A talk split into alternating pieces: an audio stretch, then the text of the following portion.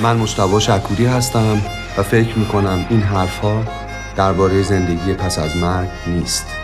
حقیقت واقعی درباره زندگی قبل از مرگ است. درباره اینکه چطور به سی یا شاید پنجاه سالگی برسید بیان که بخواهید تفنگ روی شقیقهتان بگذارید.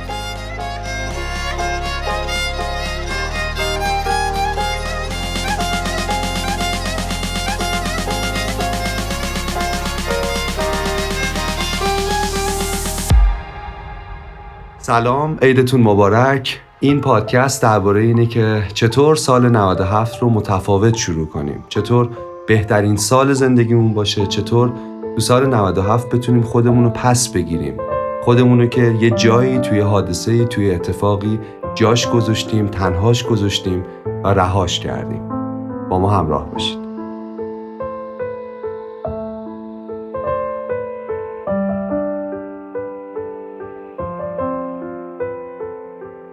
برای اینکه سال خوبی رو شروع کنیم من فکر کردم که به چیزایی نیاز داریم مثل اولویت بندی مثل نحوه برنامه ریزی مثل عملگرایی مثل اینکه چطور رویاهامون رو بتونیم محقق کنیم.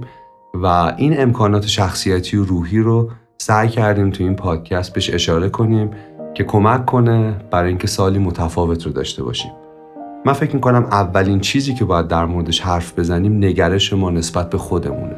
روانشناسا این مفهوم رو به عنوان خودپنداری تعریف می‌کنن. این نگرش خیلی چیز مهمیه. شکسپیر میگه هیچ زندانی به اندازه زندانی که نمی‌دونیم درش قرار داریم ما رو محدود نمی‌کنه. و زندان خودپنداری زندانی که ما معمولا دیواراشو نمی‌بینیم حسش نمی‌کنیم. خودپنداری یعنی تصوری که از خودمون داریم یعنی اینکه فکر می‌کنیم چقدر زیباییم چقدر باهوشیم چقدر شایسته موفقیتیم. و این اون چیزی که در ایران بنا به دلایل مختلفی که در موردش حرف می‌زنیم متاسفانه خیلی معیوبه. اکثر ما راجع به خودمون تصور درستی نداریم یا احساس می‌کنیم خیلی ضعیفیم یا کافی نیستیم برای فکر کردن به آرزوها و این اولین زندانیه که باید ازش خارج بشیم.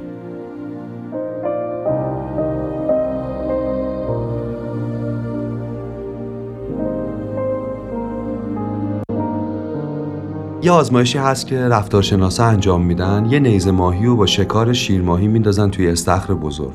یه سطح شیشه بین نیزه ماهی و شیرماهی قرار میدن. نیزه ماهی می‌خواد به شکارش برسه حمله می‌کنه محکم می‌خوره به شیشه. نمی‌دونه چه اتفاقی افتاده. یه بار دیگه دور می‌زنه دوباره حمله می‌کنه می‌خوره به شیشه. بارها و بارها تکرار می‌کنه. توی این مدت بهش غذا نمیدن و دائم داره گرسنه و گرسنه تر میشه. چند بار امتحان می‌کنه و بعد از چند بار اکثرشون دیگه از رسیدن به نتیجه ناامید میشن. شروع می‌کنن دور خودشون چرخیدن و چرخیدن و دیگه حمله نمی‌کنن دیگه امتحان نمی‌کنن. اینجا سطح شیشه ای رو بر میدارن.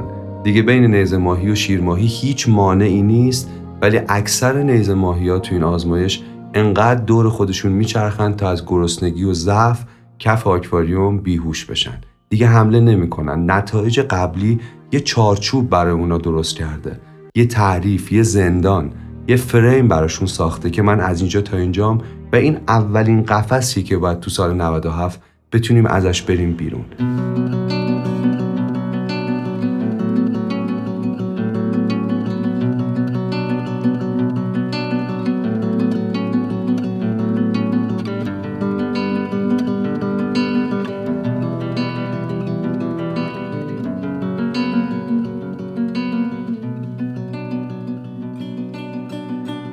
چند تا نهاد چند تا اتفاق باعث شده ما تصور خوبی راجع به خودمون نداشته باشیم.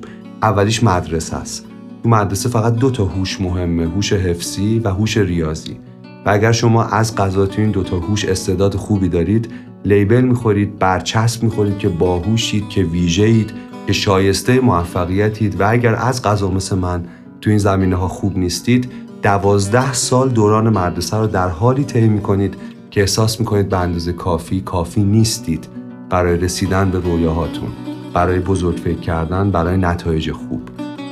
دومین چیزی که باعث میشه ما راجع به خودمون تصور خوبی نداشته باشیم نهاد خانواده در ایرانه.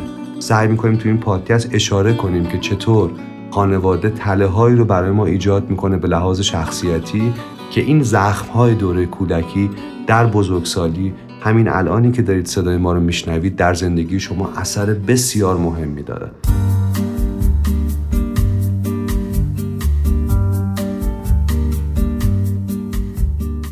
سومین عاملی که باعث میشه نگرش ما نسبت به خودمون و توانایی هامون نگرش بدبینانه باشه نهاد جا اقتصاد و سیاست و جامعه است.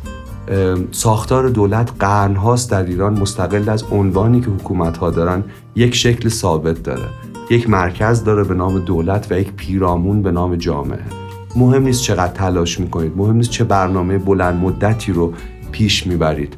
با کشف و استخراج نفت در ایران 80 درصد اقتصاد ایران در دست دولته و این تعیین می‌کنه که دوری یا نزدیکی شما به این حلقه در قدرت یا ژن خوب شما یا روابط خانوادگی شما چقدر مؤثرتره از تلاشی که انجام می‌دید این باعث میشه ما احساس کنیم تلاش کردن، مبارزه کردن، جنگیدن یک برنامه توسعه فردی برای خودمون داشتن تو این ساختار مرکز پیرامون اونقدر مهم نیست. دلیل بعدی که کمک کرده که ما ساختار معیوبی از خودمون رو در ذهن داشته باشیم جامعه کوتاه مدته خیلی از دانشمندان عرصه سیاست و علوم اجتماعی معتقدن ایران به خاطر تاریخ و جغرافیای پرحادثش یک جامعه کوتاه مدته. جامعه که ویژن رو و چشمانداز رو از شهروندانش دریغ کرده. جامعه که معلوم نیست سال آینده یا سالهای آینده چه اتفاقی قرار توش بیفته و این باعث میشه اولین خطری که باعث میشه ایجاد کنه اینه که به آدم ها اجازه رویا پردازی نمیده. وقتی چشمانداز رو از آدم ها می‌گیریم وقتی آینده رو سرکوب می‌کنیم وقتی فکر نمی کنیم که در ده سال آینده چه برنامه رشد و توسعه فردی می‌تونه به ما کمک کنه و نمی‌تونیم حدس بزنیم که ده سال آینده اوضاع چطور خواهد بود اولین چیزی که درون ما سرکوب میشه جسارت رویا پردازیه خدا می‌دونه که چقدر این رویا پردازی و چقدر توانایی این که ما آرزویی داشته باشیم براش از خواب بیدار شیم وارد جامعه شیم و مبارزه کنیم چقدر چیز مهمیه در داشتن یک حال خوب.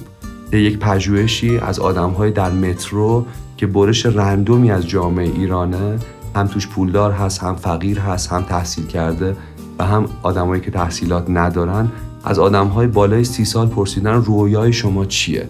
آرزوی شما چیه؟ 87 درصد آدم ها اگر عاقبت به خیری و سلامتی رو بگیریم که اینا دو تا آرزوی خوبیه ولی موتور محرک برای عمل نیست 87 درصد آدم ها طی این پژوهش هیچ آرزوی روشنی نداشتن. هیچ دلیلی برای بیدار شدن از خواب نداشتن. رویاهاشون رو جایی رها کردن جا گذاشتن و میله مترو رو می‌گیرن میرن سر کاری که ازش متنفرن. میله مترو رو می‌گیرن میان تو خونه ای که ازش متنفرن و به جای زندگی کردن عمر می‌کنن. اولین نکته ای که باید بدونیم محدودیت های بحث ماست. من مثل همه اونهایی که تو روانشناسی موفقیت و حرف می‌زنن معتقد نیستم که کتابای آنتونی رابینز و برایان تریسی و مرشدان روانشناسی موفقیت رو همون جوری میشه در ایران خوند و تفسیر کرد که در جامعه مثل آمریکا یا در جوامع توسعه یافته به لحاظ اقتصادی میشه تفسیر کرد. من معتقدم باید اول محدودیت های بحثمون رو روشن کنیم و متواضعانه پارامترهای از این تابع که ما می‌تونیم تغییر بدیم رو تغییر بدیم. یکی از این پارامترها نگرش ما نسبت به خودمونه. یک آزمایش معروف در روانشناسی وجود داره که یک یخ رو به بازوی کسی که هیپنوتیزم شده نزدیک می‌کنن و بهش میگن این یک زغال گداخته است. یخه اما این باور رو تو ذهنش می‌کنن که این یک زغال گداخته است و در عین تعجب و ناباوری پوست کاملا علائم سوختگی نشون میده. یعنی یخه ولی پوست تاول می‌زنه برافروخته میشه و قرمز میشه. چون باور کرده که این یک زغال گداخته است. یک بیماری وجود داره به نام MPD Multiple Personality Disaster. اختلال چند شخصیتی. آدم هایی که به خاطر تراژدی هایی که در کودکی براشون رخ داده برای اینکه بتونن این تراژدی ها رو تحمل کنن شخصیتشون به چند پاره شکسته. این آدم ها علائم زیادی دارن ولی یکیش که خیلی جالبه و بحث ما در مورد نگرش مربوط میشه اینه که علاوه بر اینکه ویژگی های خلقیشون و شخصیتیشون تغییر می‌کنه بخشی از ویژگی های فیزیکیشون هم تغییر می‌کنن مثلا بیماران MPD عینک های متفاوت دارن. در یک شخصیت شماره چشمشون دو در یک شخصیت شاید چهار باشه.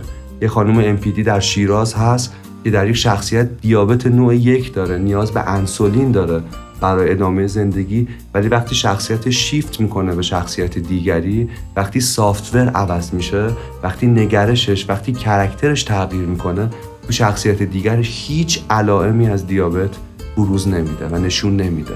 ببینید هاردور همونه ولی نگرش و باورش نسبت به خودش باعث میشه برخی از ویژگی های فیزیکیش هم تغییر کنه.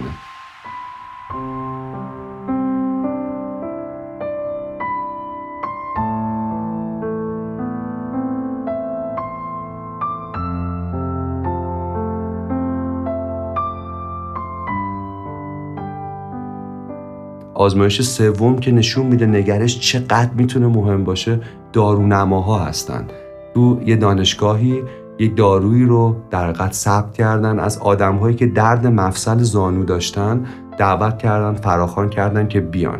بهشون گفتن این دارو این قرص قرمز درمان قطعی درد مفصل در زانوها هست و این درمان پیدا شده و دیگه هیچ دردی رو بعد از مصرف این دارو تجربه نخواهند کرد. گذشت. دورانی رو رفتن سه ماه و این دارو استفاده کردن. بعدش برگشتن یه پرسشنامه بهشون دادن که چقدر این دارو موثر بوده. حدود 73 درصد از این آدم ها گفتن که یا به طرز چشمگیری درمان رخ داده یا کاملا درد مرتفع شده. ولی فاجعه و نکته عجیب جاییه که ما بدونیم این دارو هیچ تأثیر تسکینی در درد مفاصل زانو نداره. فقط یک مولتی ویتامین ساده است. اما این باور این نگرش این ایمان که به آدم ها داده شده که این دارو درمان قطعی خواهد بود به درمان اونها کمک کرد. اگر فکر می‌کنید که می‌برید یا میبازید در هر دو صورت درست فکر کردید. اگه مثل برنده به خودتون نگاه کنید به امکاناتتون نگاه کنید اون وقت احتمال برد شما در این بازی در رقابت زندگی بیشتر خواهد شد. اما اگر با تمام استعدادهاتون مثل یک بازنده به خودتون نگاه کنید اونطوری که اکثر ما عادت داریم به خودمون نگاه کنیم اون وقت دستاوردهای ما زیاد نخواهد بود. اولین زندانی که باید شجاعانه دیوارهاش رو بشکنیم و ازش بیرون بیایم زندانی است که با باورهایی در مورد خودمون تقویتش کردیم مسلحش کردیم یک فریم درست کردیم که درآمد من که رشد من در این چارچوب خواهد بود. و این اولین زندانی که در سال 97 باید ازش بیایم بیرون. من در مورد جرأت پرسشگری از امور به ظاهر بدیهی حرف می‌زنم. در مورد این حرف می‌زنم که اگر شما در دوره دوست داشته نشدید بنا به هر دلیلی این دلیل بر این نیست که شما دوست داشتنی نیستید. در مورد این صحبت می‌کنم که اگر اون آزمون چهار ساعته لعنتی یعنی کنکور یک عدد رو هویت شما کرده این به منزله این نیست که شما خلاق نیستید شما باهوش نیستید. اون آزمون فقط دو هوش رو سنجیده. نهایتا شما در اون دو هوش خوب نیستید. ولی کلیفتون و باکینگهام دو عصبشناس بزرگ آمریکایی معتقدن ما 34 نوع هوش داریم. و هیچ آدمی در دنیا نیست که آیکیوش بالای 90 باشه و در 5 تا از این 34 تا نابغه نباشه. شما نابغه اید به سبک خودتون. اگر توی خودروتون دارید صدای ما رو میشنوید آینه ماشین رو بچرخونید به سمت خودتون و به چشمهای یک نابغه نگاه کنید و به خودتون به عنوان یک نابغه منحصر به فرد سلام کنید. این اولین گام برای آغاز یک سال پر افتخار و پر از هیجان.